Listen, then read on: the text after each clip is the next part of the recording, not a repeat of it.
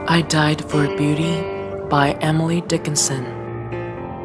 I died for beauty, but it was scarce adjusted in a tomb. When one who died for truth was laying in an adjoining room, he questioned softly why I failed. For beauty, I replied, and I for truth. The two are one. We breathe are, he said. And so, as kinsmen met at night, we talked between the rooms until the moss had reached our lips and covered up our names.